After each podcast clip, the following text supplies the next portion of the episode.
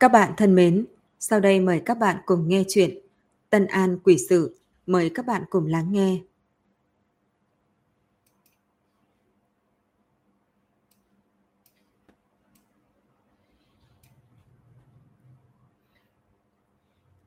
Hết mưa rồi, trong không khí tràn ngập một cỗ oi bức ẩm ướt, giống như sương mù đang hạ xuống. Nơi xa có vài ánh đèn mỏng manh khiến cho màn đêm càng thêm yên tĩnh. Yến Nương nói không sai, đêm nay đúng là có một cơn mưa to, nhưng mưa đến nhanh mà đi cũng nhanh. Chỉ chưa đến một canh giờ đã tạnh, biến mất vô tung, chỉ khiến cho không khí càng thêm oi bức. Tích tích đứng ở phía trước đội ngũ, đem theo mười mấy nha dịch chậm rãi hướng về phía trước. Sử Phi và Sử Kim thì mang theo một đội khác đi tuần tra ở thành Nam.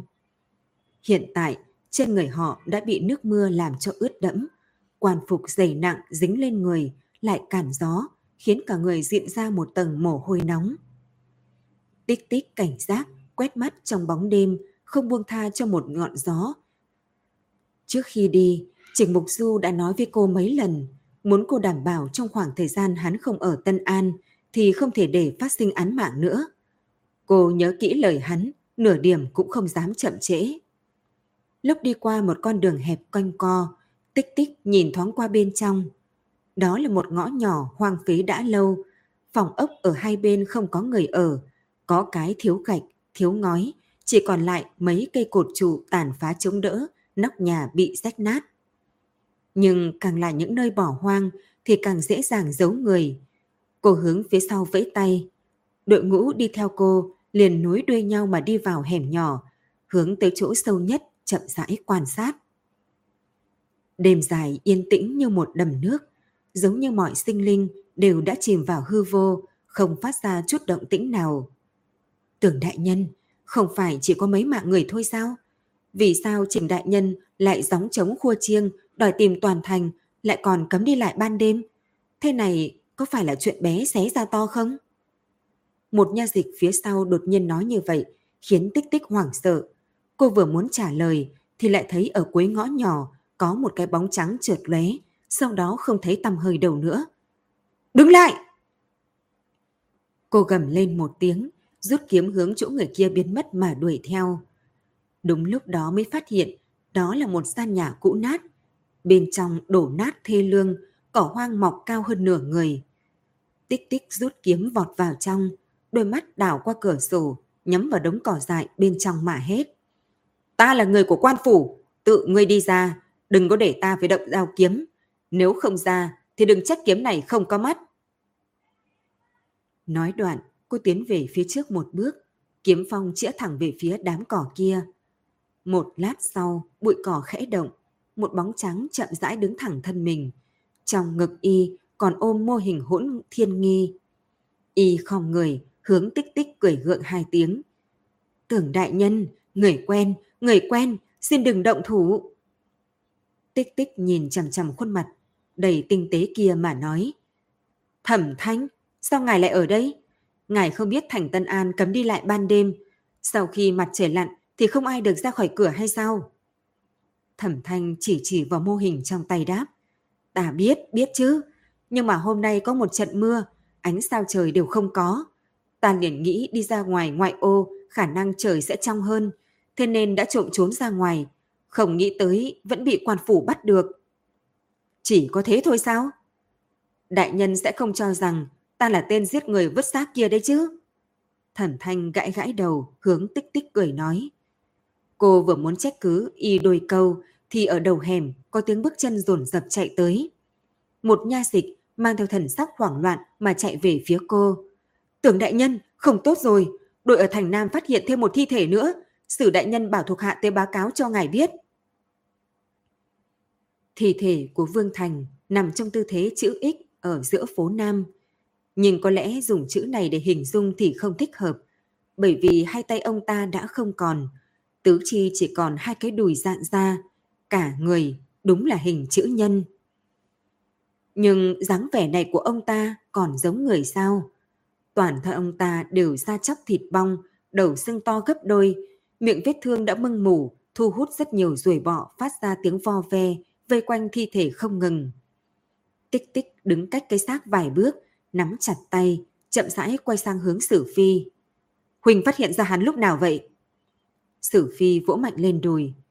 Ta đã tuần tra phố Nam hai lần, đây là lần thứ ba mới phát hiện ra thi thể. Ý Huynh là hắn biết rõ quan phủ đang đi tuần tra mà vẫn ngông nghênh đem cái xác này ném tới đây sao? Sử Phi cứng người gật đầu. Trong lòng cô thấy một trận lạnh lẽo. Đây chính là khiêu khích. Người này hiện tại đang trắng trợn đối nghịch với quan phủ. Sao hắn có thể kiêu ngạo như vậy chứ? Hắn làm thế, rốt cuộc là có mục đích gì đấy? Phái người đuổi theo chưa? Ta cùng sự kim đã dại qua một vòng, thế nhưng không phát hiện ra kẻ nào vứt xác. Mười mấy huynh đệ đi theo cũng chưa trở về. Nhưng phỏng chừng cũng không phát hiện ra được gì. Nếu hắn đã dám làm thế này, thì chắc là phải đảm bảo bản thân có thể chạy trốn được. Tích tích cắn chặt môi dưới, nhìn chằm chằm thi thể tràn đầy vết thương kia. Nhìn trong chốc lát thì đột nhiên quay đầu lại, ánh mắt rơi xuống trên người thẩm thanh cùng đến. Ngữ khí đột nhiên trở nên nghiêm túc. Ngài từ trong nhà chạy ra là lúc nào? Thẩm thanh bị cô hỏi đến thì sửng sốt, sau đó y vội vàng lắc đầu xua tay. Ấy, đại nhân, cô thực sự hoài nghi ta sao? Ta sao có thể trong khoảng thời gian ngắn như vậy mà từ thành Bắc đuổi tới thành Nam chứ? Tích tích nhìn chằm chằm thân thể đơn bạc của y trong chốc lát, rồi suy sụp lắc đầu. Cũng đúng, nhưng để ngừa vạn nhất, ta vẫn phải tới nhà ngài để điều tra một phen. Thẩm thanh gật đầu, đôi mắt lại chăm chú nhìn vào thi thể kia. Ngón tay khoa múa vài cái, trong miệng lẩm bẩm. Bảy ngày, lại là bảy ngày. Cái gì bảy ngày?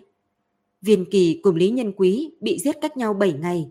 Lý Nhân Quý cùng người này bị giết cách nhau 7 ngày. Y đột nhiên đem hỗn thiên nghi dơ lên, kích thích những vòng tròn bằng tre ở bên trên. Nếu ta suy đoán không sai, thì còn ba cái 7 ngày nữa sẽ là nguyệt thực. Tới lúc đó không trung sẽ không có nửa điểm ánh sáng. Nhân gian sẽ là một mảnh tối đen. Hắn có phải muốn thừa dịp này làm cái gì không? Ví dụ như làm sống lại người nào đó sao? tích tích thử thăm dò mà nói ra những lời này. Trình Mục Du nhìn lão đồng nhi tóc bạc ngồi đối diện nhẹ giọng hỏi. Ngài có biết Tôn Hoài Cẩn không? Người đối diện không động đậy cũng không nói gì. Trình Mục Du lại thấy vai của ông ta đột nhiên co rúm lại một chút. Tựa hồ bị ca cái chữ này gợi lên ký ức vô cùng thống khổ. Lão nhân ra, nghe nói Tôn Hoài Cẩn kia là danh y, Sao ngài nghe thấy tên ông ta thì lại bị dọa thành bộ dáng như vậy chứ? Trịnh Mục Du nhíu mày, hắn ẩm ẩn cảm thấy cái tên này ẩn chứa sự cổ quái và lực uy hiếp, khiến vài thập niên sau mà một lão nhân vẫn còn sợ tới mức như vậy. Lão ta rốt cuộc là thần y hay là tên đao phủ tay dính đầy máu tươi? Hắn nào phải thần y, hắn là yêu quái, một con yêu quái hại người vô số. Lão nhân đột nhiên thất thanh mà hô to. Năm tiểu nhân 10 tuổi, phụ thân sinh bệnh, bệnh rất kỳ quái. Lúc đầu, 10 đầu ngón tay của ông ấy gãy ra, giữa các đốt ngón tay chỉ có gân xanh nối với nhau, không có xương cốt và thịt. Sau đó từ những ngón tay của ông ấy sinh ra rất nhiều thịt trùng, giống như bức đèn, chiều dài cả tấc, trông rất đáng sợ. Đến sau cùng, trên người phụ thân lại mọc ra lông xanh, vừa quăn vừa thô, giống như dây thép. Lúc này, ông ấy đã không có hình người mà giống như một dã nhân trong núi. Mọi người trong thôn đều tránh không kịp. Có người nói, ông ấy bị hạ cổ nên mới có bộ dáng, người không ra người, quỷ không ra quỷ như vậy. Nhưng nếu chỉ có bộ dáng thay đổi thì không nói làm gì. Khủng bố nhất chính là bệnh này đối với thân thể ông ấy bị tra tấn rất thống khổ. Nói đến cũng kỳ quái. Vào ban ngày thì những thịt trùng đó giống như ngủ say, không gây khó khăn. Nhưng mỗi khi tới trạng vạng, mặt trời ngả về Tây, thì chúng lại giống như là lên tinh thần, bắt đầu gặm cốt nhục của phụ thân. Có con còn liều mạng, hướng khớp xương nứt vỡ mà chui vào bên trong. Những con trùng đó có miệng nhọn nhọn, có thể sống sờ sờ mà đục một cái lỗ trên người, dựa vào hấp thụ cốt tủy bên trong mà duy trì sinh mệnh. Mỗi khi bị tra tấn, phụ thân lại kêu to, đau đớn muốn chết. Mẫu thân nhìn không chịu được, bèn đi qua nhặt bỏ đám thịt trùng đó. Nhưng trùng vừa nhổ ra thì phụ thân lại càng đau đớn hơn. Nhìn kỹ lại thì đám thịt trùng kia dính gắt gao với xương cốt. Mỗi một con bị rút ra sẽ mang theo một mảnh xương nhỏ. Những con trùng đó nghiễm nhiên đã trở thành một phần cơ thể của phụ thân, trừ không được, chạm vào cũng không xong. Mỗi khi phụ thân ốm đau phát tác, thì tiểu nhân và đệ đệ đều sẽ bị dọa tới sờn tóc gáy, ngồi ở trong viện không dám động đậy, ngây ngốc mà nhìn phụ thân mọc một thân lông xanh ở trong phòng. Ông ấy đập đầu vào tường, từng chút một mà đập cho mình ngất xỉu, như thế mới có thể được một chút giải thoát. Cứ như vậy, phụ thân giằng co với căn bệnh trong hai tháng. Một buổi tối, mẫu thân run rẩy từ trong phòng ra, nói là phụ thân đã bị hôn mê. Tiểu nhân và đệ đệ lúc này mới thư khẩu khí, thì bà đã vội ôm hai chúng ta vào trong ngực, khóc òa lên. Đó là lần đầu tiên bà khóc kể từ khi phụ thân bị bệnh. Tiếng bà không lớn nhưng lại vô cùng áp lực. Bà khóc suốt hai canh giờ, sau đó đột nhiên ngẩng đầu lên. Tiểu Phi, Tiểu Nhiên, các con cảm thấy cha các con tồn tại như vậy có ý nghĩa gì không? Ông ấy trước kia là một hán tử thích sạch sẽ, thế mà hiện tại trở thành bộ dạng của quỷ thế này. Ông ấy không phải cha con, nương, đó không phải là cha, con không nhận ông ấy. Tiểu nhân còn chưa mở miệng thì đệ đệ đã khóc lóc nói ra những lời này. Tiểu nhân thấy mẫu thân sửng sốt, một giọt nước mắt treo ở khóe mắt, thật lâu không rơi xuống. Tối hôm đó, tiểu nhân không thể nào ngủ được. Ánh trăng trên bầu trời rất tròn, đêm trong nhà soi tới sáng tỏ, mọi thứ đều có thể nhìn thấy được rõ. Trong đầu tiểu nhân cũng không biết đang nghĩ gì, chỉ biết trong lúc mơ màng, nghe thấy sau lưng có động tĩnh. Tiểu nhân nhẹ nhàng quay đầu lại, thì thấy mẫu thân không biết từ bao giờ đã đứng lên, đứng ở cạnh bàn, mở ngăn kéo, rồi từ bên trong lấy ra một cái kéo có quấn tơ hồng. Tiểu nhân không biết, hơn nửa đêm bà còn lấy kéo ra để làm gì, rồi lại ẩn ẩn hiểu được bà không muốn để người khác phát hiện hành động của mình. Bởi vì bà thường nhìn về phía giường, không chỉ nhìn phụ thân mà còn đang nhìn hai huynh đệ chúng ta. Vì vậy, tiểu nhân từ từ lùi về trong chăn, chỉ lộ ra một đôi mắt ở bên ngoài, gắt gao nhìn thẳng mẫu thân. Tiểu nhân rất sợ, một cảm giác không rõ thổi quét toàn thân, giống như cây kéo đang lóe hoàn quang trong tay mẫu thân, lạnh lẽo tới tận xương. Tiểu nhân nhìn bà ấy chậm rãi đi tới gần giường của phụ thân đang nằm. Bà ấy vừa đi vừa khóc, nước mắt bị ánh trăng chiếu vào long lanh. Rốt cuộc, bà nhắm mắt lại, đem cây kéo trong tay dơ cao lên, hướng thân ảnh đang hôn mê trên giường mà vung lên. Tiểu nhân cắn răng, lúc đó cô nén không phát ra âm thanh. Khi đó tiểu nhân tuy không biết chết cũng là một giải thoát, nhưng cũng ẩn ẩn hiểu được mẫu thân làm những chuyện đó không phải vì mình, mà là vì thân ảnh phụ thân bị bệnh tật hành hạ kia.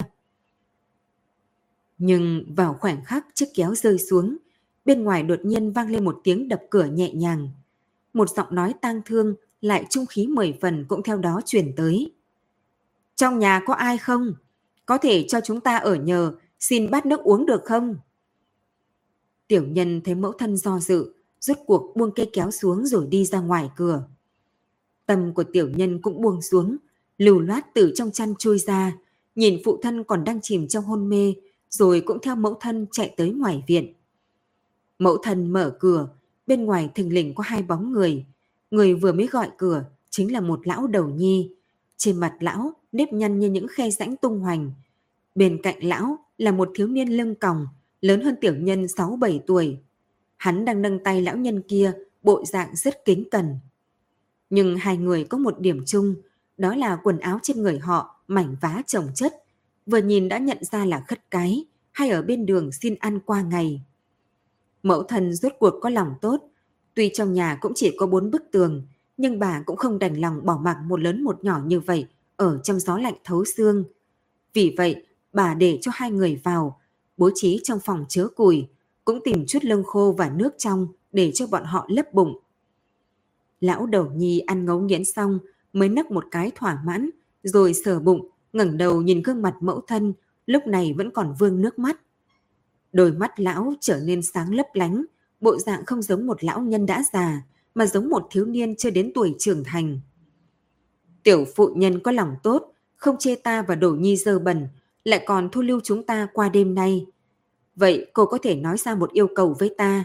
Nếu làm được, ta nhất định sẽ tận lực làm cho cô. Mẫu thần cười lắc đầu, bưng lấy cái bát không bọn họ vừa dùng, liền dẫn tiểu nhân ra ngoài. Tiểu nhân biết bà nghĩ gì.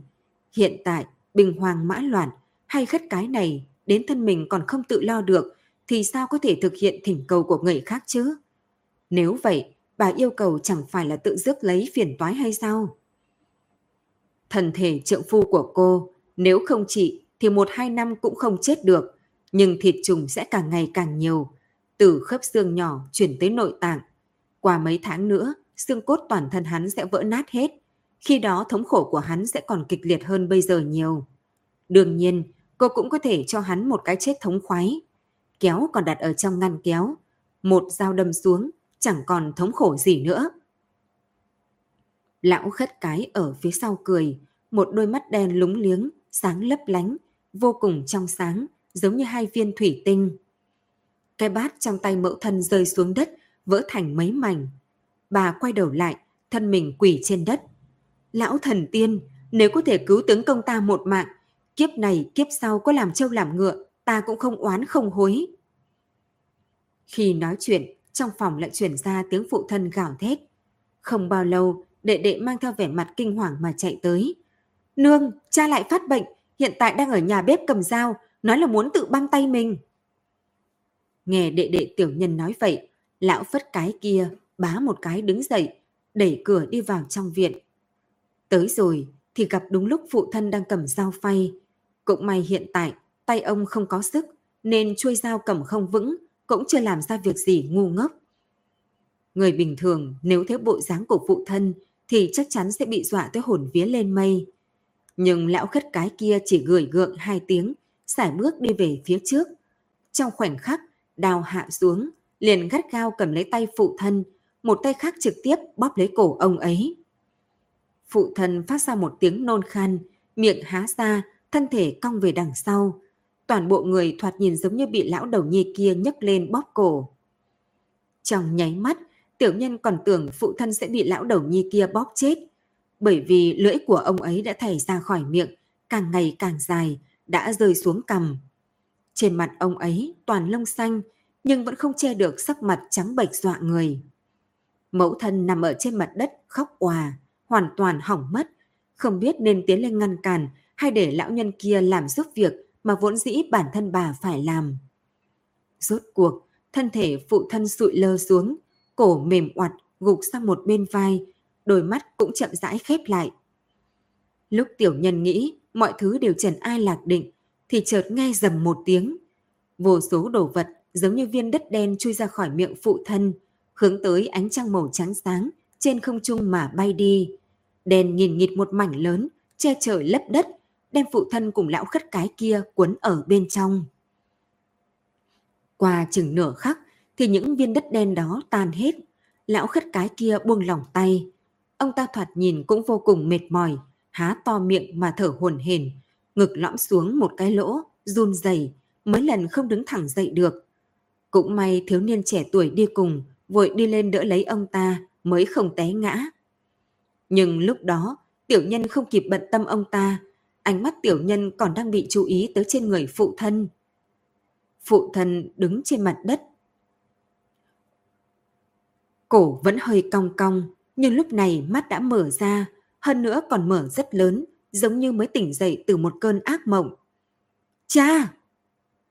Tiểu nhân thử kêu một tiếng, vốn tưởng rằng sẽ không nhận được đáp lại. Thế nhưng không nghĩ tới, phụ thân lại chậm rãi quay đầu nhìn tiểu nhân. Tiểu phi! Sau khi ông ấy gọi tên tiểu nhân, thì lông xanh trên người cũng rào rạt mà rụng xuống, vòng quanh thân thể. Ông ấy khẽ nhếch miệng, đột nhiên đem đôi tay giơ lên trước mặt, trong miệng lẩm bẩm. Không đau, không đau, trùng không còn nữa. Nghe thấy vậy, nương bỏ qua ôm lấy phụ thân, bắt lấy tay ông mà nhìn thật cẩn thận, từ mua bàn tay tới móng tay không dám tin. Sau khi nhìn mấy lần, nương đột nhiên quỷ xuống, bỏ qua phía lão nhân kia mà nói. Thần tiên sống, ngài thật sự là thần tiên sống cứu khổ cứu nạn. Lão khất cái cười hà hà. Cái gì mà thần tiên sống, ta tên là Tôn Hoài Cần, chỉ là một khất cái vân du tứ hải thôi. Tin tức phụ thân được lão khất cái chữa khỏi bệnh rất nhanh đã được truyền khắp làng trên xóm dưới.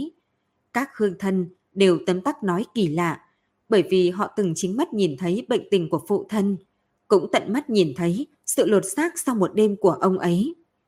Thế nên càng ngày càng có nhiều người đem người bệnh lâu năm trong nhà đến tìm lão khất cái để lão nhìn xem. Đúng vậy, chỉ có thể nói là nhìn xem, bởi vì lão nhân kia không bắt mạch, cũng không khai phương thuốc, mà chỉ dùng tay bóp lấy yết hầu người bệnh. Chỉ trong chốc lát là đau đớn sẽ biến mất hầu như không còn.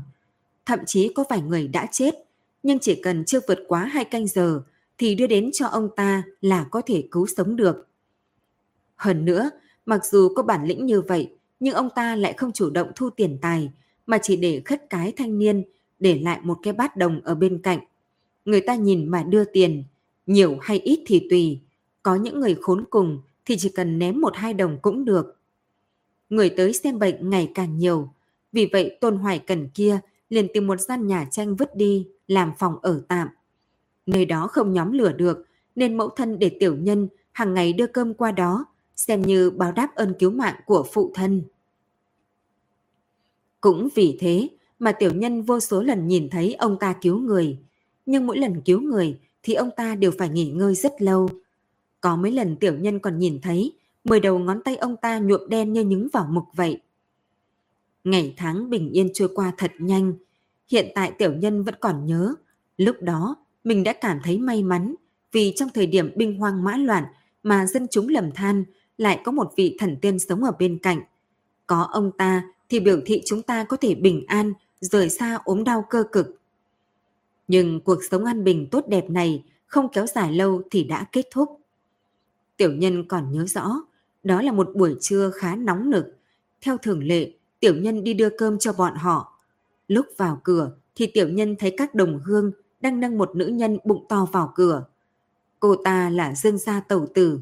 Mấy ngày qua đã lâm bồn, nhưng ở trên giường lan lộn ba ngày ba đêm, nhưng vẫn không thể nào sinh được.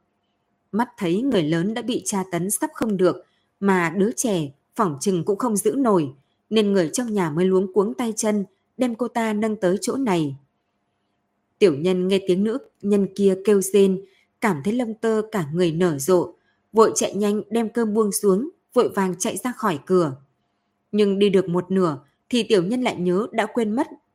Đã quên cầm bát về, sợ bị nương mắng nên tiểu nhân đành phải quay lại căn nhà tranh kia. Trong viện đều là người dương gia, họ hoặc ngồi xổm hoặc đứng, trên mặt tràn ngập lo âu, đặc biệt là Dương Đại ca. Hắn xoa xoa tay, đi tới đi lui trước cửa phòng đóng chặt, trong miệng không ngừng lẩm bẩm. Đều nói thần tiên sống, chỉ cần sờ vào cổ người khác là có thể chữa khỏi bệnh. Sao hôm nay lâu như thế rồi mà vẫn chưa ra, cũng không cho người vào. Những người khác đều an ủi hắn, nói sinh con cùng chữa bệnh không giống nhau. Nếu thần tiên sống đã đáp ứng rồi thì khẳng định sẽ đảm bảo lớn nhỏ bình an. Tiểu nhân ở bên cạnh nghe thì lại càng sốt ruột. Nương đã làm xong cơm đang chờ ở nhà. Chẳng lẽ phải đợi đứa kẻ kia sinh ra thì tiểu nhân mới cầm được bát về hay sao? Khoản đã, có lẽ hai người họ đã ăn cơm xong, bát đã để vào chỗ khác cũng nên. Nghĩ như vậy, tiểu nhân vội vàng đi đến hậu viện. Tới nơi, quả nhân đã nhìn thấy bát đĩa được rửa sạch sẽ, đặt trên một băng ghế.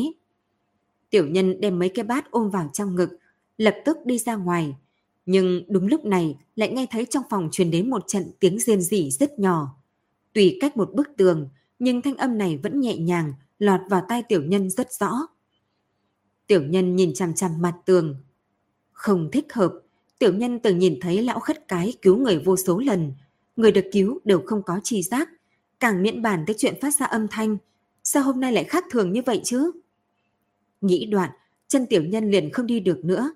Tiểu nhân đem băng ghế để ven tường, theo khe hở cửa sổ mà nhìn vào bên trong. Bên trong phòng, ở trên giường, Dương gia tẩu tử đã sinh ra thai nhi. Đứa nhỏ chỉ lớn bằng nửa cánh tay người lớn, cả người đầy máu, không nhúc nhích. Nhưng dọa người nhất không phải đứa nhỏ mà là Dương gia tẩu tử. Phía dưới thân thể của cô ta là một bãi máu màu đỏ sậm, đem chăn nệm ở phía dưới đều nhuộm đỏ. Người chảy nhiều máu như thế mà còn sống được sao? Người trong phòng hiển nhiên cũng có nghi vấn như tiểu nhân. Khất cái trẻ tuổi kia đứng ở mép giường, nôn nóng lôi kéo cánh tay Tôn Hoài Cần. Sư phụ, ngài thử lại xem, sao lại không được chứ? Giọng hắn đè thấp, hẳn là sợ người bên ngoài nghe thấy. Lão khất cái nắm chặt nắm tay, hồng hộc thở phì phò. Ông ta đi tới bên cạnh Dương Tẩu Tử, trong miệng nỉ non hai tiếng, hai ngón tay thô sáp tóm lấy yết hầu cô ta. Giống như trong sĩ vãng, không biết bao nhiêu đốm đen phun ra từ trong miệng Dương Tẩu Tử, đem toàn bộ căn phòng bao phủ trong bóng tối. Lúc chúng đi hết, ánh sáng dần dần sáng tỏ, thì tiểu nhân nghe thấy Tôn Hoài Cần phun ra một hơi thật mạnh, che ngực mà nói. Thành! Nhìn về phía Dương Tẩu Tử, tiểu nhân phát hiện sắc mặt cô ta đã hồng nhuận. Tuy còn chưa tỉnh, nhưng thân thể hiển nhiên đã không có việc gì. Cô ta ngủ rồi, ngủ ngon lành, yên lặng, tựa như là đứa trẻ nhỏ. Tôn Hoài Cần lại đi tới bên cạnh đứa nhỏ vẫn không nhúc nhích kia, vừa muốn vận lực thì thân mình bỗng nhiên run rẩy vài cái. Một tay ông ta đỡ giường, eo cong giống như một cây cầu hình vòm, cố vài lần vẫn không đứng thẳng lên được, mồ hôi chảy đầy cả người. Tên khất cái trẻ tuổi kia vội chạy nhanh tới đỡ lấy, ông ta hỏi. Sư phụ, còn chịu đựng được không? Tô Hoài Cần hướng y mà xua xua tay. Đôi mắt ông ta đột nhiên chừng tới tròn xoe, bên trong lóe sáng tinh quang. Ông ta vươn tay phải, dùng ngón cái và ngón trỏ, túm lấy cổ non mịn của đứa nhỏ mới được sinh ra, đem nó nhấc lên giữa không trung. Trong nháy mắt, tiểu nhân cho rằng ông ta đã thành công, bởi vì hắc xa cũng từ trong cơ thể nhỏ mềm như bông kia phun ra, hướng xà nhà phun ra ngoài. Ngay cả khất cái trẻ tuổi kia cũng cho là như vậy, bởi vì tiểu nhân nhìn thấy nó thở nhẹ, cơ thể căng chặt, chậm rãi thả lỏng xuống. Nhưng sự tình lại không giống như đã lường trước. Ngày đó tiểu nhân nhìn thấy một cảnh kỳ dị nhất mà cuộc đời này từng nhìn thấy. Hắc xa vòng quanh xà nhà mấy vòng, sau đó xông thẳng đến cơ thể đứa bé mà Tô Hoài Cẩn đang cầm trong tay. Chúng nó đã ngóc đầu trở lại. Hắc xa quấn quanh cánh tay Tôn Hoài Cẩn, khiến ông ta cả kinh run lên, nhẹ buông tay. Đứa trẻ sơ sinh kia liền rơi xuống đất, mắt thấy sắp ngã trên sàn nhà thì lại bị đống hắc xa cuốn lên bao vây bên trong. Ngài có biết huyết nhục bay tứ tung là gì không? Tiểu nhân đã nhìn thấy, máu tươi cùng thịt nát không ngừng từ trong đám hắc xa bị bắn ra, bắn đầy đất. Đống đồ vật không biết là thứ gì kia, tựa hồ đang ăn ngấu nghiến đứa nhỏ, đem nó đập vỡ vụn, nhài nát, tới xương cốt cũng không trở lại một mảnh nào. Sư phụ, sao lại như thế? Khất cái trẻ tuổi sợ tới mức lời cũng không nói được trôi chảy. Hắn nhìn Tô Hoài Cần, môi run run tới lợi hại. Đến lúc rồi, ta đã giúp bọn họ quá nhiều, cũng tới lúc nên trả lại. Đôi mắt Tôn Hoài Cần nhìn lên trên, chẳng chắn đã chiếm một nửa đôi mắt, lộ ra hung quang. Bỗng nhiên, ông ta nhìn về phía tiểu nhân một cái, khiến tiểu nhân sợ tới mức không biết phải làm sao. Dưới chân nghiêng một cái, liền ngã ra đằng sau. Cũng may phía sau là một chồng dơm dạ cao, nên tiểu nhân mới không bị thương. Bỏ dậy từ trong đám dơm dạ, tiểu nhân giống như điên mà chạy về phía trước. Người dương gia vẫn còn tụ tập ở nơi đó. Một đám đang nồn nóng giống như kiến bò trên chảo sang. Bọn họ còn chưa biết đứa bé kia đã bị ăn không còn lại chút nào. Tiểu nhân vừa định nói cho họ vào trong phòng xem thì cửa phòng lại bị đẩy ra từ bên trong. Tôn Hoài Cần ôm đứa bé kia đang đứng cạnh cửa, trên mặt lão lệ tung hoành. Xin lỗi, chỉ có thể bảo trụ một người, đứa nhỏ này không được rồi. Người Dương gia giống như vỡ trận, Dương đại ca thất tha thất thểu đi tới đằng trước, đem đứa trẻ từ trong lòng Tôn Hoài Cần ôm vào trong ngực mà gào khóc. Cánh tay đứa trẻ mới sinh mềm mại mà gục xuống dưới, treo trước mặt tiểu nhân trắng xanh nhỏ gầy, vô cùng đáng thương. Nhưng trong lòng tiểu nhân lại không có thương hại mà chỉ có sợ hãi. Đứa nhỏ này không phải sớm đã bị hắc xa cắn nuốt, sao có thể hoàn hảo vô khuyết như vậy chứ? Chậm rãi quay đầu, tiểu nhân phát hiện Tô Hoài Cần đang nhìn chằm chằm mình. Ánh mắt ầm lãnh khiến tiểu nhân như đang chìm vào trong động băng. Về tới nhà, tiểu nhân liền đem những gì mình nhìn thấy ở nhà tranh kể lại cho cha mẹ nghe. Thế nhưng từ ánh mắt của họ, tiểu nhân biết họ sẽ không tin mình. Mẫu thân vuốt đầu tiểu nhân rồi ôn nhu nói. Tôn thần y hôm nay đúng là thất thủ, chúng ta cũng nghe nói, nhưng không phải ông ấy ra tay thì hai người khả năng đều không bảo vệ được. Người dương gia còn không trách ông ấy, thì một đứa trẻ như con cũng đừng có khó chịu. Tiểu nhân còn muốn nói gì đó, nhưng hai người đã đi ra ngoài, đi đến dương gia hỗ trợ, chỉ trở lại một mình tiểu nhân ở nhà với đệ đệ. Tiểu nhân thường nghĩ, nếu ngày đó cha mẹ tin lời tiểu nhân nói, không đem nó trở thành lời hồ ngôn loạn ngữ của trẻ con, thì sự tình về sau có phát sinh không? Nhưng trên đời làm gì có nếu như? Đi qua thì chính là đi qua, mất đi thì vĩnh viễn không thể nào về được. Chiều hôm đó, lòng tiểu nhân phiền muộn nên đơn giản là nằm bên cạnh đệ đệ mà ngủ. Ngủ tới nửa đêm, ngủ tới nửa buổi chiều thì lại bị đệ đệ đánh thức. Trong lúc mơ màng, tiểu nhân nghe thấy đệ đệ khóc, nói là ngoài cửa sổ có thứ gì đó đang thò đầu vào trong phòng, còn gọi tên của nó. Tiểu nhân dùng đôi mắt nhập nhèm buồn ngủ, nhìn thoáng qua bên ngoài. Phát hiện ngoài đó ánh nắng tươi sáng, an tĩnh tường hòa, thì cho rằng là nó bị ác mộng. Vì thế không kiên nhẫn an ủi vài câu để nó ngủ tiếp. Nghe được tiếng hít thở của đệ đệ, tiếng trở nên bình ổn, thì tiểu nhân lại rơi vào mộng đẹp. Nhưng giấc ngủ này lại cực kỳ không yên ổn. Trong mộng, vô số hắc xa đuổi phía sau lưng tiểu nhân, bên trong cát bụi ẩn ẩn, lộ ra thân ảnh giả nua. Tiểu nhân là bị cha mẹ đánh thức dậy, lúc mở to mắt thì phát hiện đã là buổi tối. Cha mẹ thì mang vẻ mặt kinh hoàng, hỏi tiểu nhân đệ đệ đâu. Lúc đó tiểu nhân mới phát hiện đệ đệ vẫn ngủ bên cạnh đã không thấy đâu nữa. Tay sờ thì thấy chăn lạnh lẽo, hiển nhiên nó đã rời đi được một lúc lâu. Buổi tối hôm đó, nhà tiểu nhân tìm cả đêm, người cả thôn cũng hỗ trợ tìm, nhưng mãi đến khi mặt trời mọc mà vẫn không thấy hành tung của đệ đệ. Hắn cứ như vậy biến mất, cho dù mỗi ngày vào buổi tối, tiểu nhân đều chui vào trong chăn của hắn để làm ấm nói lên. Hy vọng hắn trở về thì sẽ không bị đông lạnh. Thế nhưng hắn đã không trở về nữa. Có điều đệ đệ mất tích mới chỉ là mở đầu. Lúc chúng ta cho rằng nó chỉ là một sự kiện ngoài ý muốn, thì ác mộng phía sau lại hung hăng đánh cho chúng ta một cái tát. Sau khi đệ đệ mất tích, cha mẹ suốt ngày buồn bực không vui, đặc biệt là mẫu thân. Bà bị tra tấn đến từ từ gầy ốm, mất đi hứng thú với mọi chuyện. Mỗi ngày đều ngồi trước viện, nhìn ruộng lúa mênh mông phía trước mà ngẩn ra. Lòng tiểu nhân rất áy náy, luôn cảm thấy đệ đệ mất tích có liên quan tới mình. Vì thế chỉ cần nhàn rỗi là tiểu nhân lại đến bên viện môn cùng mẫu thân. Có một ngày, tiểu nhân thực sự nhịn không được, liền hỏi bà có hận tiểu nhân không, bởi vì tiểu nhân sơ sẩy nên mới để cho đệ đệ đi lạc mất. Thế nhưng không nghĩ tới, mẫu thân không những không trách cứ mà ngược lại lộ ra một nụ cười thoải mái. Bà chỉ vào sóng lớn dập dờn rồi bình thản nói. Tiểu Phi, đệ đệ con không đi đâu hết. Đã nhiều ngày nay ta đều thấy nó hướng ta vẫy tay, còn gọi tên của ta. Lời bà nói khiến tiểu nhân giật mình, vội vàng đứng thẳng thân mình, hướng dụng lúa mạch kia mà nhìn. Lúa mạch màu vàng đang theo gió phập phồng, giống như từng cánh tay đong đưa. Mới vừa nhẹ nhàng thở ra, chuẩn bị lại ngồi xổm xuống, thì tiểu nhân lại thành hình thấy được một thứ. Nó ở giữa ruộng lúa mạch, cùng lúa mạch đón gió phấp phới. Nếu không nhìn kỹ thì cơ hồ không nhìn ra được. Đó là một cánh tay, thổ tráng hữu lực, ngón tay khớp xương rõ ràng.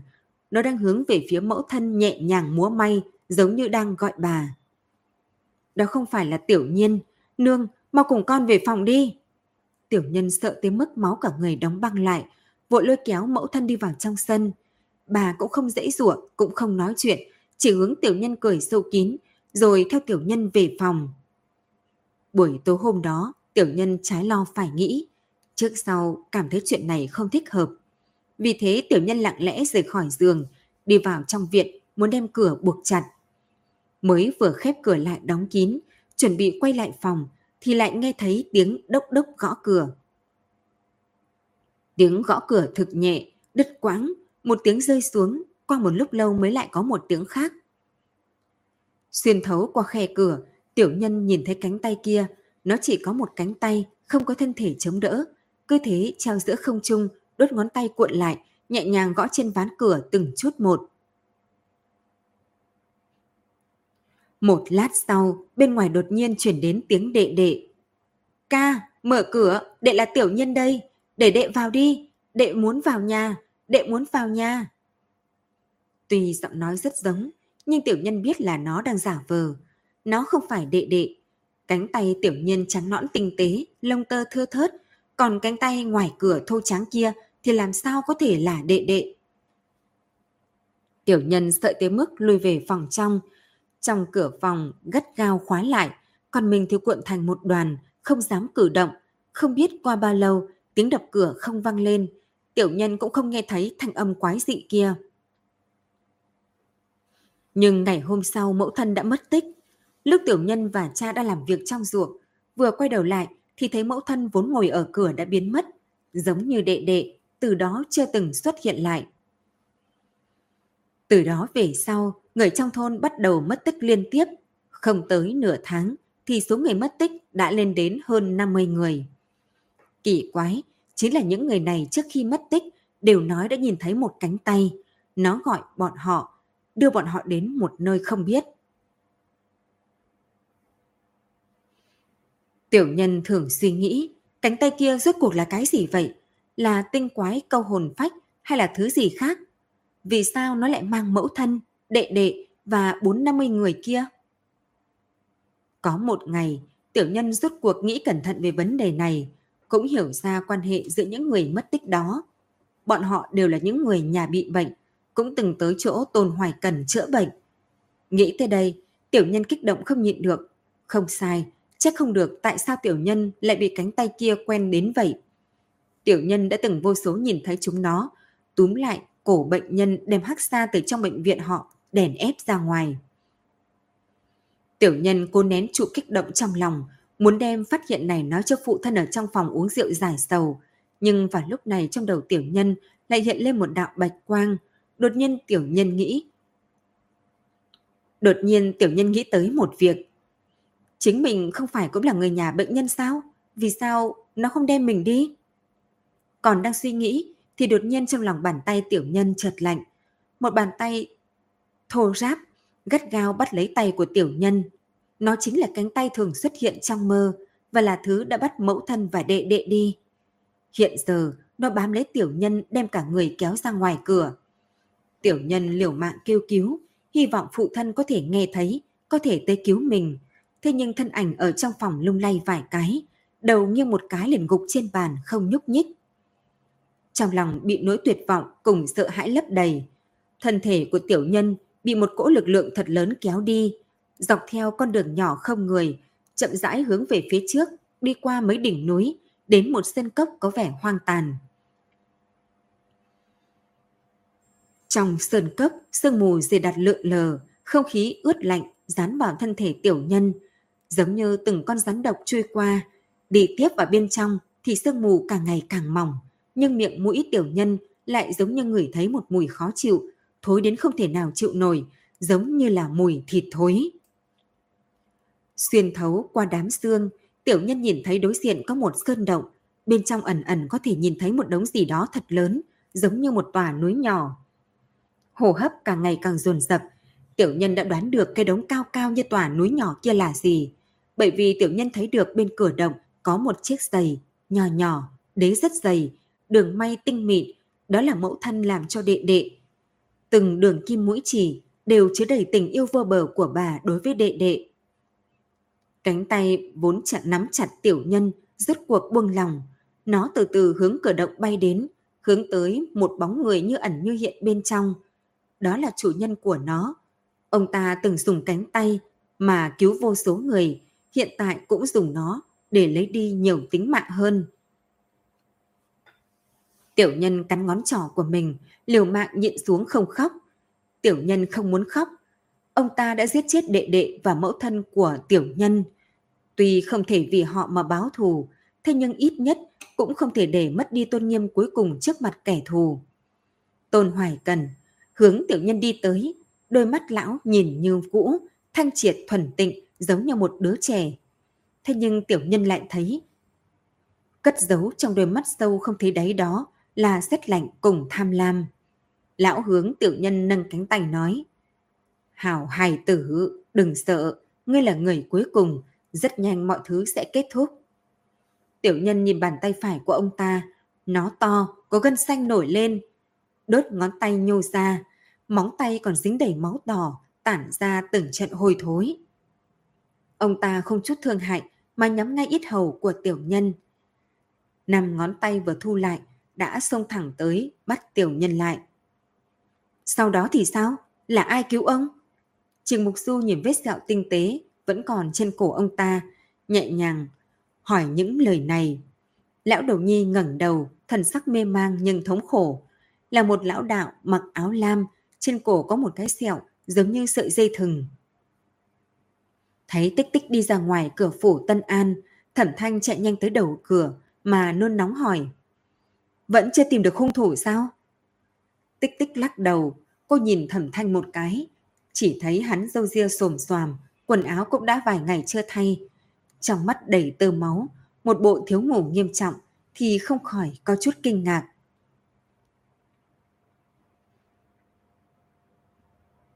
Mấy ngày nay... Ngài không về nhà sao? Thẩm thanh ngáp thật to. Ta muốn nhìn xem có thể giúp được chút gì hay không, cho nên vẫn luôn ở chỗ này nghiên cứu mấy cái xác kia.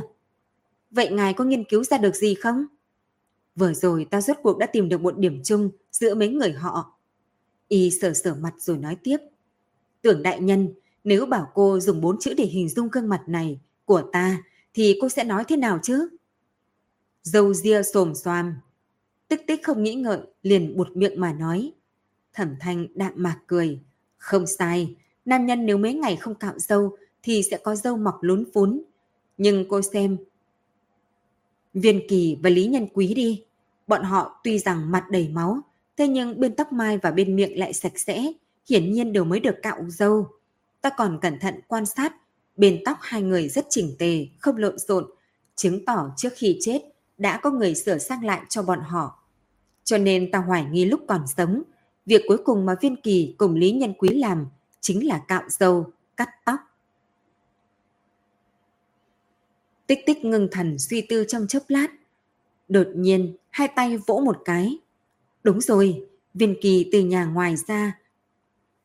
Viên kỳ từ nhà ngài ra, không trực tiếp về kiểu gia mà đi lên phố là một việc mà người của Kiều Gia và cha mẹ hắn đều không biết, thì chứng tỏ việc đó không quan trọng. Nếu dựa theo ngài phỏng đoán, thì hắn đến trên phố để cắt tóc cạo dâu, quả thật rất hợp tình hợp lý. Còn Lý Nhân Quý, thề tử nói, hắn từ bến tàu xuống thì luôn tìm chỗ nghỉ ngơi. Cho nên rất nhiều khả năng là hắn sẽ giống viên kỳ, đi cắt tóc cạo dâu. Chỉ là... Cô hơi trầm ngâm. Vương Thành thì sao? Hắn vì sao không nhắc đến ông ta? Ngài vì sao lại không nhắc đến ông ta? Dầu tóc ông ta không giống mấy người kia hay sao? Thẩm Thanh gật đầu. Vương Thành đúng là không cạo dâu cắt tóc. Nhưng ta ở trên quần áo của ông ta rốt cuộc phát hiện ra rất nhiều tóc mà tóc đó thuộc về nhiều người, phẩm chất màu sắc không giống nhau. Cho nên ta nghĩ Vương Thành nhất định là bị cho vào bên trong một cái túi dùng để đựng tóc nhiều người rồi bị hung thủ kéo về nhà. Nói như vậy, hung thủ là tên thợ hớt tóc sao? Thẩm Thanh gật đầu mạnh. Rất có khả năng, tưởng đại nhân các vị đã đi lục soát các nhà mấy lần, có phát hiện ra người nào làm cái nghề này mà khả nghi chưa? Người khả nghi? Tiếng chỉnh mục du từ bên ngoài truyền vào. Hắn từ Nhữ Châu suốt đêm chạy về đây. Hiện tại, hắn đang mang theo khuôn mặt mệt mỏi mà đi vào phủ. Sải bước đi đến bên người thẩm thanh, đôi mắt không chớp nhìn chăm chú vào y. Đại nhân, thẩm công tử suy đoán hung thủ giết người kia rất có khả năng là một thợ hớt tóc. Nhưng bọn thuộc hạ y theo lời đại nhân dặn dò, ở trong thành lục soát vài ngày cũng không phát hiện ra người nào khả nghi. Tích tích cướp lường mà nói trước. Tìm không thấy người thì cứ tìm một lão đầu nhi còng lưng tầm 50 tuổi là được. Lưng còng, lão đầu nhi. Việc này nói ra thì rất dài. Người trước tiên cứ theo phân phó của ta mà làm đi. Trình Mục Du lúc này thấp giọng nói. Tích tích đáp vâng, sau đó xoay người muốn đi ra khỏi cửa. Nhưng mới đi được vài bước thì lại bị thẩm thanh ở phía sau lưng gọi lại. Lão đầu nhiên lưng còng, lại tần 50 tuổi thì ta thực ra có quen một người đấy. Hắn là người nào? Trừng Mục Du cao giọng hỏi. Ông ta cùng con trai đều ở trong núi ở ngoại thành. Có lần ta và Phượng Nghi từng đi qua đó. Nhưng ngày đó con trai ông ta không có nhà. Nếu con trai ông ta chính là tên thợ cắt tóc kia thì toàn ra bọn họ chính là hung phạm giết người. Hắn ở ngoài thành, trách sao các ngươi tra xét mấy lần vẫn không phát hiện ra ai khả nghi. Trình Mục Du cắn răng nói ra mấy chữ này, sau đó ngẩng đầu, nhìn về phía tích tích, hai mắt sáng người có thần. Người nhà này vô cùng đáng ngờ, chúng ta nên sớm đến đó, không nên để muộn. Thẩm thanh vội vàng đi theo phía sau bọn họ. Ta cũng đi cùng. Tích tích nhìn cơ thể đơn bạc của y. Vẫn thôi đi, vạn nhất tình huống khẩn cấp mà còn phải chiếu cố ngài thì sẽ rõ, chẳng bỏ. Ngài vẫn ở chỗ này chờ tin tức đi. Thẩm thanh khó chịu, đuổi theo, vừa định nói gì thì lại thấy một nha dịch đưa hai lão nhân tới công đường. Hai lão nhân kia vừa thấy thẩm thanh thì chấn động, liền quên cả hành lễ với Trình Mục Du, vội vàng lên đi giữ chặt góc áo của y. Thẩm công tỷ, sao ngài lại ở chỗ này chứ? Nhị hỉ đâu? Nhị hỉ đi đâu rồi? Nhị hỉ không ở nhà sao? Hai lão nhân kia thấy y nói vậy thì sắc mặt càng thêm lo âu. Chúng tiểu nhân thấy nhị hỉ mấy ngày không về nhà, thế nên sáng sớm liền tới nhà để tìm công tử. Nhưng nơi đó bếp lò lạnh ngắt, vừa nhìn đã biết là mấy ngày không nổi lửa. Sao đứa nhỏ này lại không đi theo ngài? Đã nhiều ngày nay ta vẫn ở trong phủ Tân An. Như vậy xem ra, nhị hỉ hắn... Hắn cũng... Cha mẹ nhị hỉ thấy sắc mặt y trắng bật thì sợ tới mức ngã ngồi trên mặt đất. Thẩm công tử, ngài đừng dọa chúng ta, nhị hỉ sẽ không, không xảy ra chuyện gì chứ. Thẩm thanh không để ý tới bọn họ, y ở trên công đường, nồn nóng đi đi lại lại, ngón tay điểm vài cái, trong miệng tự mình lẩm bẩm. Còn chưa tới 7 ngày, nhị hỉ còn có thể cứu được. Y đột nhiên vào tới bên cạnh Trình Mục Du. Đại nhân, thỉnh ngài mong một chút, thời gian không còn nhiều lắm. Nếu nhị hỉ thực sự bị người kia bắt, thì hiện tại hắn đang ở trong hiểm cảnh. Thỉnh đại nhân nhất định phải cứu giúp hắn. Mới vừa đi ra phủ Tân An, Trình Mục Du liền thấy Yến Nương đứng dưới cây liễu. Cô tự hồ biết bọn họ hôm nay muốn đi đâu, cho nên đặc biệt chờ ở nơi này. Tâm trạng nôn nóng trở nên kiên định không ít. Hắn bước nhanh đến bên cạnh cô, trên mặt tràn đầy kinh hỉ, trong miệng lại biết rồi vẫn cố hỏi. Yến cô nương, cô ở chỗ này làm gì? Yến nương híp mắt cười. Ta cũng muốn nhìn xem hung thủ kia rốt cuộc có bộ dáng ra sao. Hắn muốn hồi sinh thứ gì, đại nhân thuận tay để hắn, để ta đi theo, giúp ta đạt thành ước nguyện đi. Đi trên đường núi tầm một chén trà nhỏ thì đã thấy hồ sa ẩn ẩn ở đằng xa. Từ xa nhìn lại thì sương mù răng khắp. Xung quanh sân là màn sương mù nhìn thoạt. Nhìn thoạt qua vô cùng quỷ dị. Nơi này tử khí thật dày, hẳn là chúng ta tìm đúng chỗ rồi. Yến Nương che mũi lại nhẹ giọng nói một câu. Hắn giết người nhiều như vậy, tự nhiên sẽ tử khí không thể tiêu tan. Tích tích bồi thêm. Mấy người chết thì cũng không đến mức này, ta nghĩ tử khí này là từ cái kia phát ra. Thứ kia giúp người vô số, cho nên đi đến đâu cũng sẽ có tử khí vây quanh. Yến Nương lặng lặng nhìn chăm chăm cửa hồ ra, ý vị thâm trường mà nói. Tích tích hoảng sợ.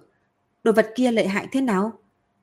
Cũng may nó còn chưa bị phu hóa, nếu không để nó sống lại, chỉ sợ chúng ta sẽ phải đánh thức một hồi ác chiến. Dựa theo kế hoạch đã định ra ở trên đường, tám nha dịch từ hai bên vách núi chạy tới, ẩn núp đằng sau tòa nhà. Tích tích giỏi khinh công nhất. Nên bỏ lên một gốc cây vân sam ở ngoài cửa, chặt chẽ nhìn chăm chú tình huống bên trong. Nếu có tình huống đột ngột xảy ra thì có thể kịp thời thông báo cho mọi người. Còn lại mấy người đi vào từ cửa chính, huynh đệ sử ra, xung phong. Yến Nương cùng Trình Mục Du cũng ở phía sau. Yến Nương nhìn thấy trận trước mắt thì trên miệng nhẹ giọng cười. Đại nhân, hà tất phải phiền toái như vậy chứ? Có ta ở đây, ngài còn có gì không yên tâm? Vậy nên cẩn thận thì hơn, cô nương cũng không biết thực lực của đối phương thế nào. Lời còn chưa nói xong thì Yến Nương đã chạy tới bên cạnh, sử kim sử phi, một chân đá văng cửa viện. Mấy người đều bị hành động không theo kế hoạch này làm cho hoảng sợ. Bọn họ nhìn nhau, ai cũng không biết nên làm thế nào với hành động này. Thẳng đến khi thấy Yến Nương tiến vào trong viện thì mấy người mới hồi phục lại tinh thần mà theo sát cô. Sau khi đi vào, bọn họ mới phát hiện được chuyện ngoại càng ngày càng ngoài ý muốn. Hổ ra, không có người. Yến Nương đi đến từng gian phòng, dùng thủ đoạn quen thuộc là dùng chân đá văng cửa để kiểm tra. Nhưng các phòng đều tối đen như mực, không đốt đèn, không có bóng người, càng đừng nói là đến quái vật biến ảo ở trong đầu bọn họ. Đại nhân, chẳng lẽ người hồi xa đã biết sự tình bại lộ nên mới chạy mất sao? Sử Kim đem vẻ mặt mê màng hỏi. Nhị hỉ. Trình Mục Du phun ra từ kẽ răng hai chữ này. Nhất định là hắn nói ra chuyện ta đến bái phòng thẩm thanh, do đó mới khiến người của hồi gia nổi lòng nghi ngờ. Nhưng hiện tại nhị hỉ ở đâu? Chẳng lẽ đã bị người hồ gia bắt đi rồi sao? Đang trầm tư suy nghĩ, thì đằng sau viện đột nhiên chuyển đến tiếng mấy nha dịch gọi ầm ĩ. Đại nhân, mau tới đây, nơi này có phát hiện. Mấy người vội vàng đi tới sân phía sau, tích tích cũng từ trên cây trượt xuống dưới đi theo bọn họ. Nhưng chạy đến phía sau, mọi người vội dừng bước, nhìn chăm chăm vào đồ vật giống nửa cọc gỗ cắm vào trong đất, không nhúc nhích. Đó là nhị hỉ, hiện tại cả nước gã đều đã bị cắm vào trong đất đến thẳng tắp, chỉ có phần eo là còn lộ ra ngoài. Sắc mặt gã xám trắng, trên cổ có một miệng vết thương đã thâm đen, lòi cả thịt, bên trên tụ đầy kiến và ruồi bọ, hiển nhiên gã đã chết mấy ngày.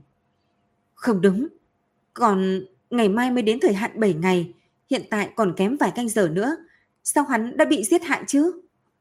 Tích tích nhìn tình cảnh trước mắt thì kích động không thôi, đến nói chuyện cũng lắp bắp. Bởi vì hắn không phải tế phẩm. Yến Nương đi lên phía trước, nhìn hai cánh tay hoàn hảo của nhị hì, đôi mày thanh tú nhíu lại. Chúng ta bị lừa, tế phẩm nhất định là một người khác, nói không chừng hiện tại đã bị bắt rồi. Tích tích đại kinh thất sắc, cô vọt về phía trước Yến Nương. Vậy phải làm sao bây giờ? Chúng ta có cần nhanh chóng trở về không? Nói không chừng còn có thể kịp ngăn cản hắn. Yến Nương nói, nơi này tử khí dày như vậy, chứng tỏ con quái vật kia còn chưa đi xa. Người hồ sa nhất định là chia làm hai đường, một bên đi tìm tế phẩm, một bên đem thứ kia vào núi để giấu đề phòng bị người phát hiện. Cô nhìn hoàng hôn đang rơi xuống chân núi rồi nhẹ nhàng nói. Ta phải vào núi một chuyến. Trước khi đi, bọn họ hồi sinh cho con quái vật kia thì phải đem nó nhổ cỏ tận gốc, như thế mới có thể hoàn toàn giải trừ tai họa này. Nói xong cô liền vọt đi, thân mình chật lóe đã ra đến ngoài cửa, bộ dáng biến mất ở trong bóng đêm tối dần. Đại nhân, chúng ta cũng mau chóng chạy về đi. Thấy Triển Mục Du không nhúc nhích, tích tích ở đằng sau nhẹ giọng nhắc nhở. Cô mang theo sử phi sử kim trở về, ta cùng Yến cô nương vào trong núi tìm người. Triển Mục Du phân phó xong, liền cất bước hướng Yến nương đuổi theo. Tích tích nhìn hai người rời đi, trong lòng đột nhiên bị một tia buồn bã như có như không bao phủ. Cô lắc đầu, đem cảm xúc hơi chua xót này đuổi ra ngoài. Quay đầu hướng sử phi sử kim hô một tiếng. Trở về thành, đêm nay nhất định phải bắt được hung phạm. Thẩm thanh lung lay đi lên bậc thang. Hắn hiện tại thấy đầu óc quay cuồng. Đây là hậu quả của mấy ngày không được ngủ. Hơn nữa chuyện của nhị hỉ tới quá mức đột ngột. Trong lúc nhất thời hắn không thể chấp nhận được. Vì thế cả người hắn như cây xác không hồn, mênh mang không biết người đang ở nơi đâu, cũng không biết mình phải làm gì. Trong nhà vẫn là bộ dáng cũ, nhưng đúng như lời cha mẹ nhị hỉ nói. Bếp lò lạnh ngắt, không có nửa điểm nhân khí. Lúc nhị hỉ ở đây, hắn luôn ồn ào. Hắn luôn ngại ồn ào, lại ghét gã nói lời rông dài. Nhưng hiện tại gã không còn nữa, lại khiến thẩm thanh vô cùng nhớ. Hắn mất cha mẹ từ sớm, nhị hỉ giống như một nửa huynh đệ với hắn vậy. Dù nhị hỉ chưa từng cẩn thận chiếu cố mình, nhưng có gã ở đây thì đây mới giống cái nhà. Còn hiện tại, thẩm trạch chỉ còn là cái hộp trống rỗng mà thôi.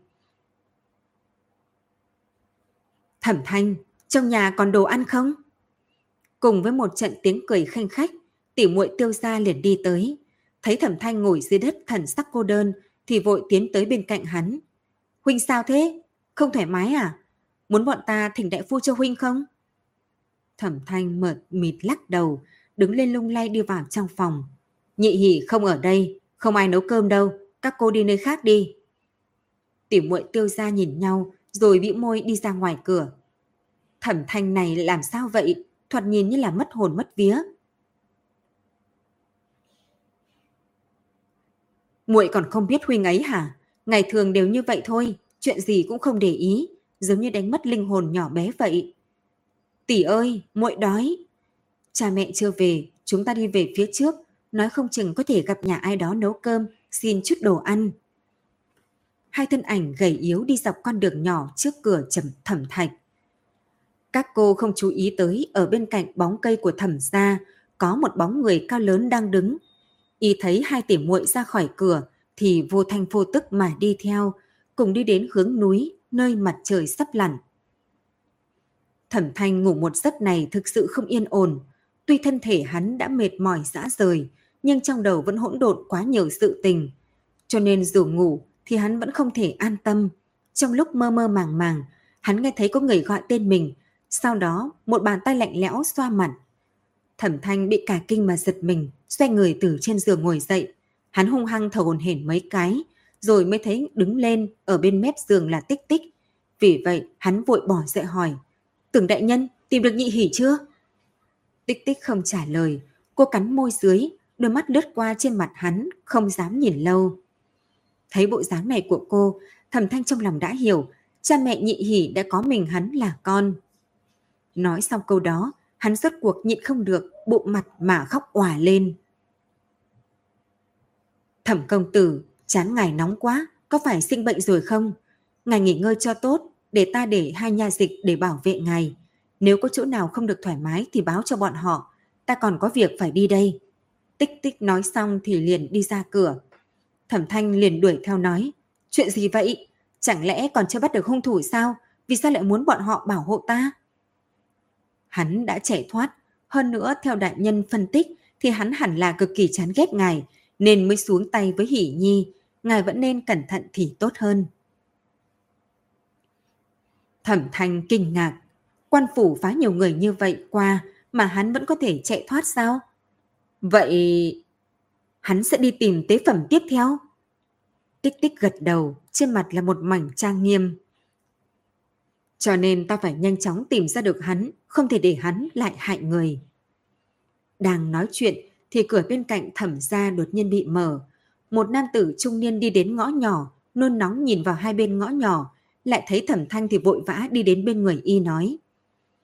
Thẩm công tử, ngài có nhìn thấy hai nhà đầu nhà ta đâu không? Hôm nay trước khi ra khỏi cửa, ta còn dặn dò, nói trong thành đã cấm đi lại ban đêm, bảo chúng nó không được ra cửa. Nhưng sao muộn thế này rồi mà còn chưa về nhà? Nghe thấy câu này, thẩm thanh cảm thấy máu cả người đều lạnh hết, dưới chân lảo đảo, y phải nhanh chóng đỡ lấy khung cửa mới miễn cưỡng mà chống được thân thể, đã sức cùng lực kiệt của mình. Y quay đầu nhìn về phía tích tích. Làm sao bây giờ? Tưởng đại nhân, chúng ta hiện tại nên làm sao bây giờ? Tích tích chưa nói hai lời liền nhảy lên con ngựa màu nâu đỏ, buộc ở cửa, như một cơn gió phóng ra khỏi con ngõ nhỏ. Thẩm công tử, các con ta sẽ không... sẽ không xảy ra chuyện gì chứ? Tiêu phụ sợ tới mức hồn vía bay lên mây, mặt ông ta trắng bệch, há miệng vài cái mới nói xong được một câu. Thẩm Thanh không trả lời. Hiện tại y cảm thấy mình là một kẻ vô dụng nhất trên đời. Vì nhất thời khoe tài năng mà khiến người bên cạnh từng người một rơi vào trong hiểm cảnh. Núi lớn là một mảnh mịt mù, không có lối ra, cứ thế sừng sững giữa trời đất, thỉnh thoảng chỉ có vài cánh chim bay lên, vỗ cánh về phía chân trời. Yến cô nương, người hồi gia rốt cuộc đã đi đâu? Núi sâu rừng già này vô biên vô hạn, nếu muốn tìm vài người thì đúng là khó như mỏ kim đáy bể. Trình Mục Du nhẹ giọng hỏi. Đại nhân mệt rồi sao? Có muốn tìm một chỗ để nghỉ ngơi không? Chúng ta nghỉ chân một chút nhé. Yến Nương quay đầu lại nhìn hắn.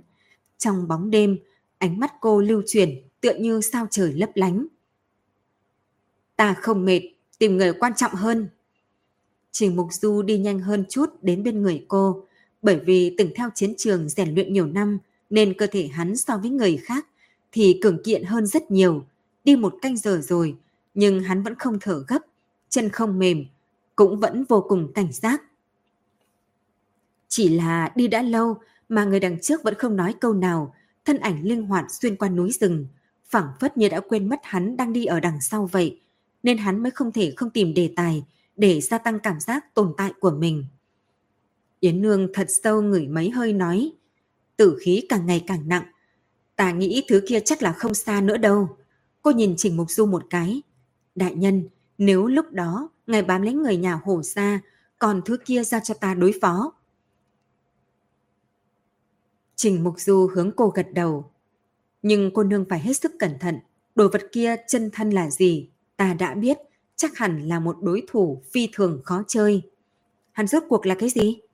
Trình Mục Du vừa định trả lời, thì đỉnh đầu đột nhiên tràn vào một hắc ảnh thật lớn. Ngay sau đó, một thứ trơn ướt nhão dính từ trên phi xuống, đem hắn và Yến Nương trói bên nhau, một vòng lại một vòng chặt chẽ, một chút khe hở đều không lưu lại. Kiếm trong tay hắn ầm một tiếng rơi trên mặt đất. Một phía khác của bóng ma cũng có tờ trắng từ không trung trượt xuống, rơi xuống mảnh đất bên cạnh. Dù là một con nhện, hình thể to như cái bánh xe. Tám chân vươn ra hai bên, thân thể đong đưa, phát ra tiếng xôn xao, hướng về hai người mà bỏ tới. Đây là con quái vật kia sao? Yến Nương khẽ nhíu mày. Không phải, người Hồ Gia sinh sống lâu dài trong núi rừng, nên đối với trùng điểu và muông thú trong này rõ như lòng bàn tay. Bọn họ nhất định cố ý đem chúng ta dẫn dụ tới nơi khác để chúng ta trở thành tiến đồ trên mây, trên mầm cho đám dã thú này. Trình Mục Du nói xong, liền hướng mắt lên trên mà nhìn. Bên trên vách đá có mấy bóng người đang đứng, nhìn về phía bọn họ, giống như đang thưởng thức cảnh bọn họ dễ dụa vậy. Yến Nương cũng nhìn thấy được mấy người kia. Cô hừ lạnh một tiếng, bọn họ cũng không ngốc, nhưng đã quá coi thường ta. Mặc kệ đánh giá cao hay thấp cô nương, hiện tại tự cứu mạng quan trọng hơn. Trình Mục Du hướng cô nghiêng nghiêng đầu, bởi vì con nhện lớn kia đã vươn một cái chân tới cổ hắn. Cẩn thận rơi dùng sức chút thì có thể chọc thùng yết hầu của hắn. Trong lúc ngàn cân treo sợi tóc, một cái khăn tay màu bạc từ cổ tay áo Yến Nương bay đến giữa không trung, trùm lên trên đỉnh đầu con cụ thú. Chữ vạn thêu đầy trên người nó phát sáng, đem khắp cánh rừng chiếu sáng như ban ngày. Còn nhện hiển nhiên chưa thấy qua trận thế bực này bao giờ. Nó dừng công kích, tám chân khua múa run rẩy như muốn đem cái khăn tay giữa không trung kia túm xuống dưới. Nhưng ngay sau đó nó đột nhiên biến mất. Cái khăn tay kia bọc cả người nó lại, ép nắn, nghiền, càng ngày càng nhỏ. Nếu không phải bên trong vẩy ra từng vệt máu lớn màu xanh, thì Trình Mục Du cơ hồ cho rằng con lợn cự đại kia cứ thế mà biến mất. Một con nhện núi mà dám ăn ta? Đúng là châu chấu đá xe.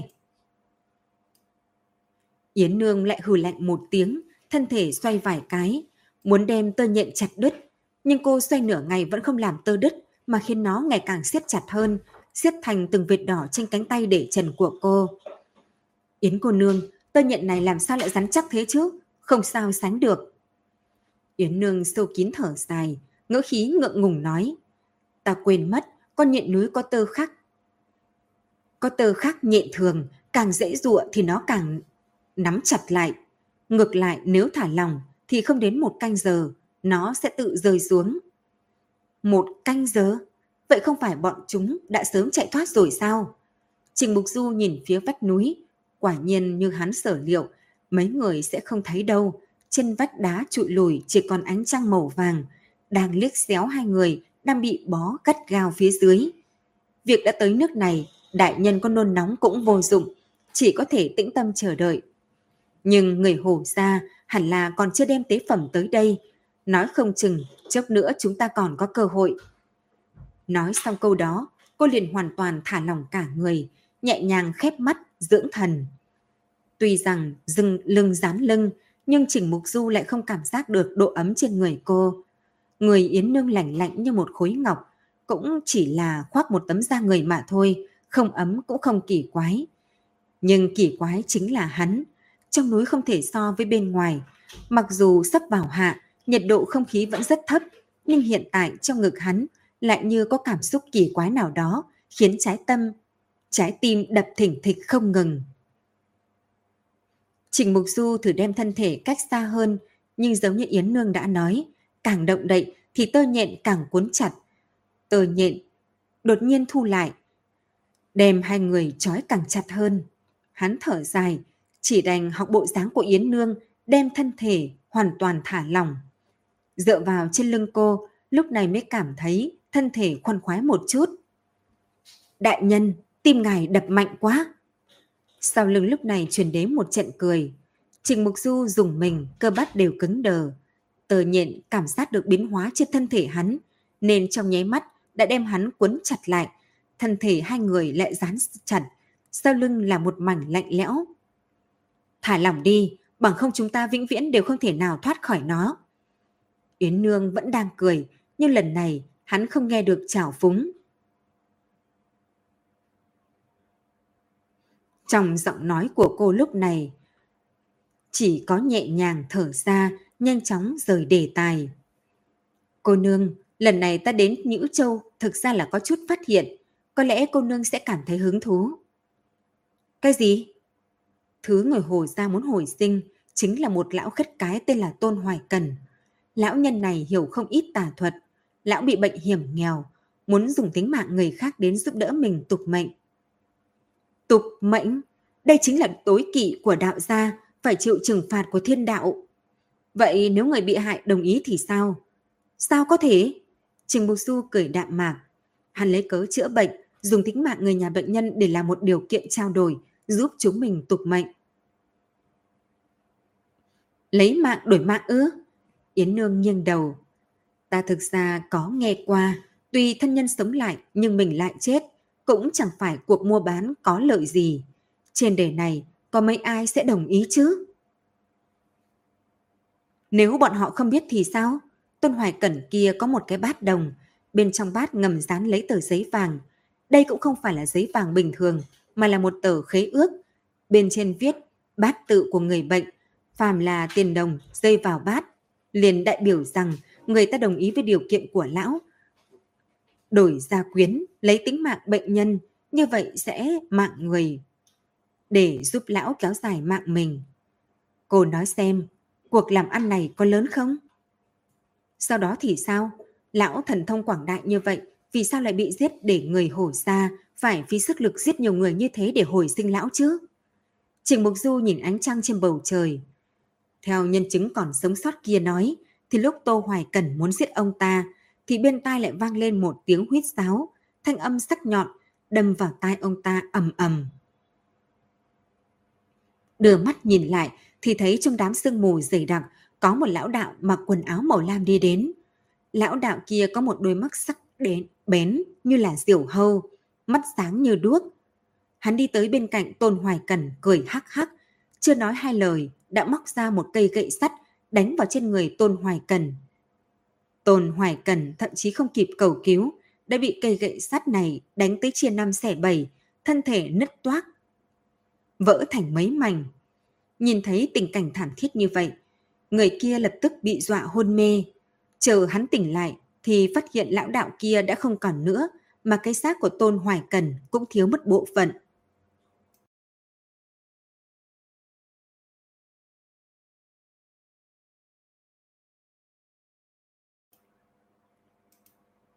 Cánh tay?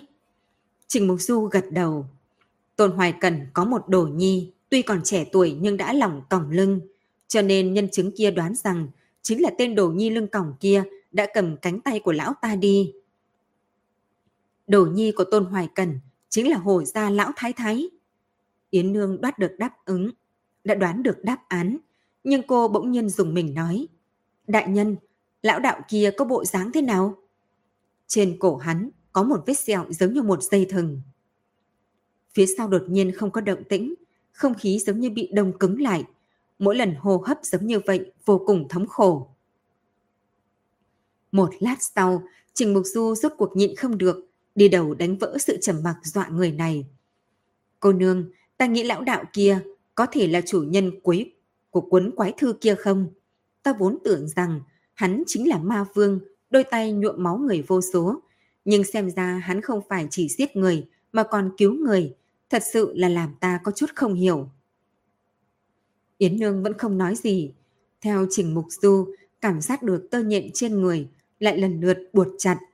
Cách quần áo cắt lên da thịt hắn, tứa máu. Hắn kinh hoàng quay đầu lại, nhìn thấy Yến Nương thẳng tắp ở phía sau, trên cánh tay còn trồi lên ngân quang nhàn nhạt, nhạt.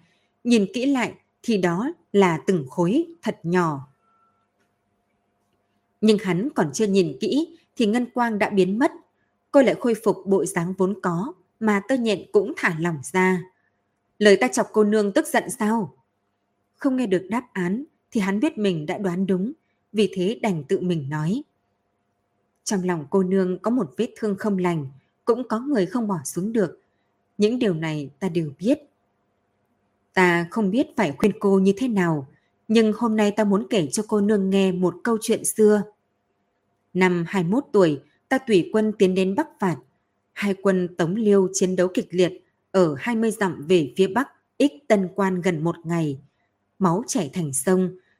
Tống quân thương vong thảm thiết, trong sách sử gọi là ngàn vạn cái chết. Kỳ thực, ta vốn dĩ cũng là một trong ngàn vạn cái xác kia. Chẳng qua lúc liêu quân đem mũi tên bắn về phía ta, tướng quân Lý Kiến Long đã liều mình thay ta chắn một mũi tên. Hắn đã chết, trở thành anh hùng trong cảm nhận của mọi người, mà ta thì vẫn sống. Sống cầu thả. Lòng ta hối hận vạn phần, suốt ngày lấy rượu giải sầu. Khi đó ta thường nghĩ, nếu người sống sót là hắn, mà không phải ta, thì có lẽ sau đó chúng ta có thể chiến thắng trở về, cũng không cần phải hy sinh nhiều huynh đệ như vậy, mà ta cũng không cần nhận hết lấy chỉ trích của người khác, không cần mỗi khi nhớ tới tướng quân thì lại khổ sở, không kiềm chế được, thẳng đến khi trở về Biện Lương gặp mẫu thân của Lý Tướng Quân. Bà ấy nghe người khác nói, biết ta chính là người con mà bà liều mình để cứu, thì không những không trách, mà còn đem ta thành nghĩa tử, thường mời ta đến nhà gặp mặt. Dưới sự an ủi của bà ta mới không còn suy sụp mà dần dần tĩnh lại. Ngài có thể cởi bỏ khúc mắc trong lòng mình, không có nghĩa là người khác cũng có thể làm được như vậy. Yến Nương không kiên nhẫn mà cắt lời hắn. Cô sai rồi, khúc mắt của ta tới bây giờ vẫn chưa cởi bỏ được. Trận chiến kia quân ta bị đánh thảm hại như vậy, Lý tướng quân lại bởi vậy mà chết ở nơi tha hương. Vô luận thế nào ta đều không thể quên, nhưng ít nhất ta đã làm được một việc, đó là không đi trách cứ bản thân mình. Thân mình Yến Nương nhẹ nhàng động, trách cứ mình ư? Lý lão thái thái nói với ta, nếu người sống bởi vì người chết rời đi mà tự hãm trong tự trách, vậy thì người chết đi sẽ không thể an tâm được. Bà ấy nói, lúc chưa gặp ta, mỗi ngày bà ấy đều mơ thấy nhi tử của mình ở trong mộng. Lý tướng quân mặt mũi, mặt ủ mày trao, giống như có thứ gì đó ràng buộc, không cho hắn rời đi. Lý lão thái thái nói, thứ kia chính là chấp niệm của ta, nếu người sống chấp niệm quá sâu, thì sẽ bám lấy bước chân người chết, để bọn họ muốn sống không được, muốn chết không trong, suốt ngày phải chịu đựng thống khổ. Sau một lúc trầm mặc thật lâu, Yến Nương phỉ cười lạnh. Ngài cho rằng ta sẽ tin ngài sao? Tin cũng được, không tin cũng được. Cô nương tự mình suy nghĩ là được rồi. Ta chỉ nhắc nhở cô nương, đừng làm một việc mà đừng làm một việc mà khiến mình hối không kịp. Chuyện của ta, ngài biết được bao nhiêu? Giọng nói của Yến Nương vừa lạnh vừa nhẹ, bên trong mang theo uy hiếp rõ ràng. Trước đây ta chỉ suy đoán, nhưng từ phản ứng vừa rồi của cô nương thì ta đoán được cô rất hận lão đạo kia, cũng tin rằng giữa hắn và cô nương có nợ máu chưa giải quyết. nhưng nếu ta đã dám nói ra mặt thì sẽ không sợ cô nương động thủ. Trình đại nhân, người thông minh thường sẽ bị chết rất thảm. Nơi đây là núi sâu rừng già, lại có mấy hung phạm cùng lẩn trốn nơi đây. Kể cả tôi có giết ngài rồi, đổ tội cho đám người kia thì cũng chẳng ai dám nói gì. Dù sao, bọn họ cũng sẽ không thể sống mà đi ra khỏi đây được. Cô sâu kín mà nói, Trình Mực Du sang sảng cười. Chết ở chỗ này cũng không tồi. Núi cao, sông dài, hoàn cảnh thanh tĩnh, ta thật ra còn chút cầu còn không được. Nói xong, liền phát hiện người đằng sau có chút động tĩnh. Trong lòng hắn không khỏi chột dạ, cho rằng cô thật sự động sát tâm. Vừa muốn quay đầu lại thì Yến Nương lại nhẹ nhàng hừ một tiếng, sau đó nhẹ nhàng nhắm mắt lại, nín thở ngưng khí lắng nghe gì đó. Trình Mục Du vảnh tai, hắn cũng nghe được rồi. Phía sau vách núi truyền đến tiếng ngâm tụng trầm thấp, trong đó còn lẫn tiếng khóc giống bi ai. Người đi đầu đang lẩm bẩm cái gì đó, hắn nghe không hiểu nhưng vẫn cảm giác được một chút đồ vật tà ác và hắc ám. Cùng với tiếng động này, trong núi rừng đột nhiên yên tĩnh lại. Chim và côn trùng cũng giống như đều biến mất, ngay cả gió cũng lặng yên. Khắp núi rừng đều bị tử khí nuốt hết, trời đất giống như trong nháy mắt hòa làm một, lại lần nữa tiếp vào thời tiền sử hỗn độn. Không xong rồi, chúng ta vẫn bị chậm một bước, người sinh đã bị dùng để hiến tế. Yến Nương nhẹ nhàng thở dài một tiếng, mây đen ngưng tụ ở giữa mày, cô nhìn về phía chỗ sâu trong rừng rậm, thân thể mảnh khảnh, giống như một pho tượng mỹ lệ mà thanh lãnh. Cùng với tiếng thở dài của cô, thì tơ nhện trượt xuống khỏi người bọn họ, xếp thành một chồng thật dày trên mặt đất. Thấy tơ nhện rơi xuống như vậy, Yến Nương không nói hai lời, đi như bay mà vòng qua vách núi, hướng về phía rừng rậm. Trình Mục Du nhặt trường kiếm lên, rồi cũng điều theo sát phía sau cô. Các bạn thân mến, các bạn vừa nghe xong tập tiếp theo chuyện Tân An Quỷ Sự. Cảm ơn các bạn đã ủng hộ và theo dõi. Hẹn gặp lại các bạn. Tạm biệt tất cả các bạn. Để ủng hộ kênh, quý vị có thể để lại bình luận cũng như chia sẻ hoặc có thể ủng hộ tài chính trực tiếp về các địa chỉ đã được ghi ở phần mô tả.